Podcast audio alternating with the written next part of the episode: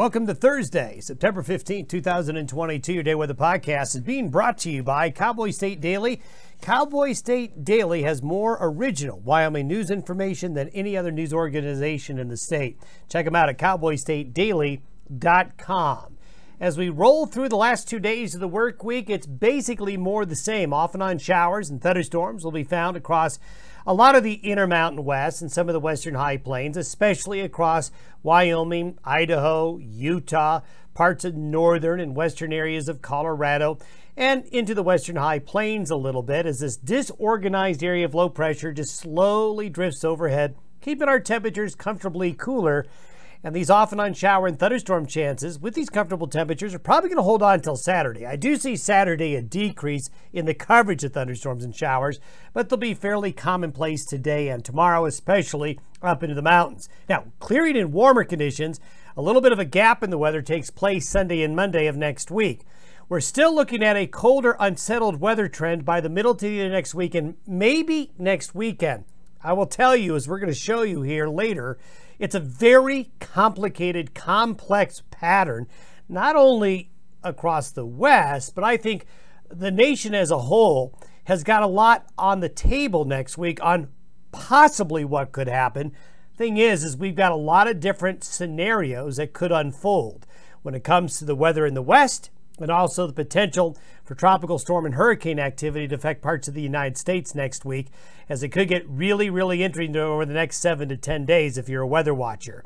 Today's satellite photos showing, boy, a large part of the West under high humidity air and you can see that high humidity air goes all the way back from central northern California up into the Pacific Northwest, up into British Columbia, then across the Midwest. And this area of low pressure is just going to slowly drift this way over the next 72 hours. So all you need are some mountains and a little bit of daytime heating and you're going to get some shower and thunderstorm activity to develop. And there you can see that broad area of low pressure from the Pacific coming through the western United States with high pressure in the east. This is the precipitation forecast through Sunday. So through Sunday, you can see western Wyoming, eastern Idaho here into the northern Wasatch going to do very well with more rain Great to see that. Also, more rain chances over some of the fire areas of the Pacific Northwest and Idaho with higher humidity air and cooler temperatures. That will certainly help. Now, you may be noticing this. I'll talk about that here shortly. Snowfall, well, it's going to be up high. There might be a little bit of snow between now and Sunday. This is not a very cold system, so if there is snow, it'll be over the higher peaks. As we go ahead, let's go into the weekend. This is where things get a little murky and get complicated. So there's a lot of moving parts, and we'll continue to update you with these moving parts, and hopefully we'll have a better idea in the days to come. But this is what will be by late Saturday afternoon and evening. Zero Zulu Sunday means 6 p.m. Mountain Time. And as we get into that time frame, high pressure continues to build in the Gulf of Alaska, carving a low along the west coast with a broad area of high pressure in the southeast. Notice we have two lows here. We've got a low here and a low here. So what we have is a splitting trough. The trough is going to split in the two pieces. We're pretty sure that's going to happen now. We weren't so sure a couple of days ago. With a splitting trough, this is what is going to set into motion a variety of different potential scenarios that could happen across the country next week. First of all, with this low splitting, this low is going to break off and sit off the California northern coast. We'll talk about that here in a minute, as that could be a good rain producer for you podcast viewers that live in central and northern California. This low right here has got a fair amount of cold air with it, as we showed you. It's going to end up tracking eastward across southern Canada and the northern U.S. by early next week. There you can see by, so this is by 6 p.m. Saturday. This is by 6 p.m. Sunday. See the split taking place?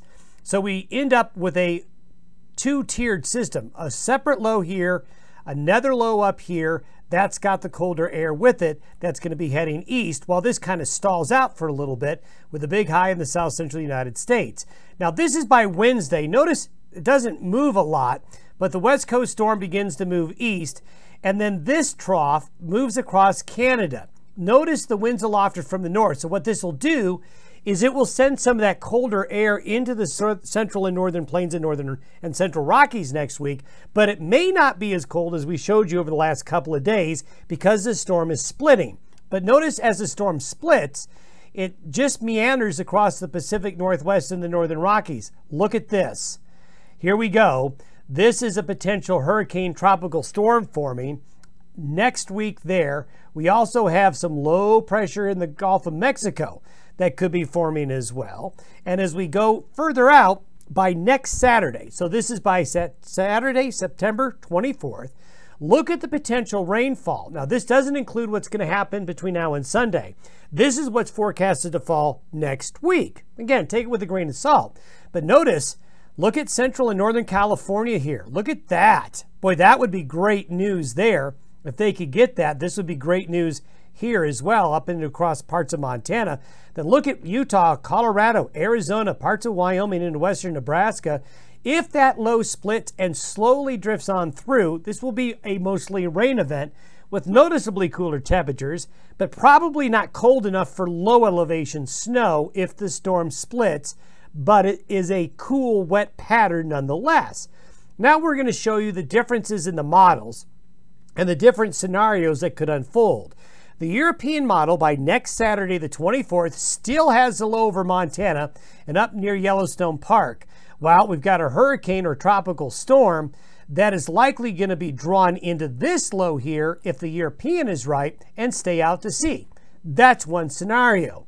The Canadian model is a little bit less strong with the storm here. It's got really more of a frontal system, but notice this. We got a potential New Orleans hurricane or tropical storm by next weekend. Another potential hurricane or tropical storm out here. That's the Canadian. The GFS or the American model has a very strong hurricane here. This trough will have moved away in time for this to go this way. It doesn't have really anything in the Gulf of Mexico. So, what we have next week is a variety of different scenarios, but we could find ourselves to the middle to the latter parts of next week, looking at cool, wet weather in the west, tropical storm and hurricane activity in the east or southeast. So stay tuned, it could get interesting. Have yourself a great Thursday. See you tomorrow.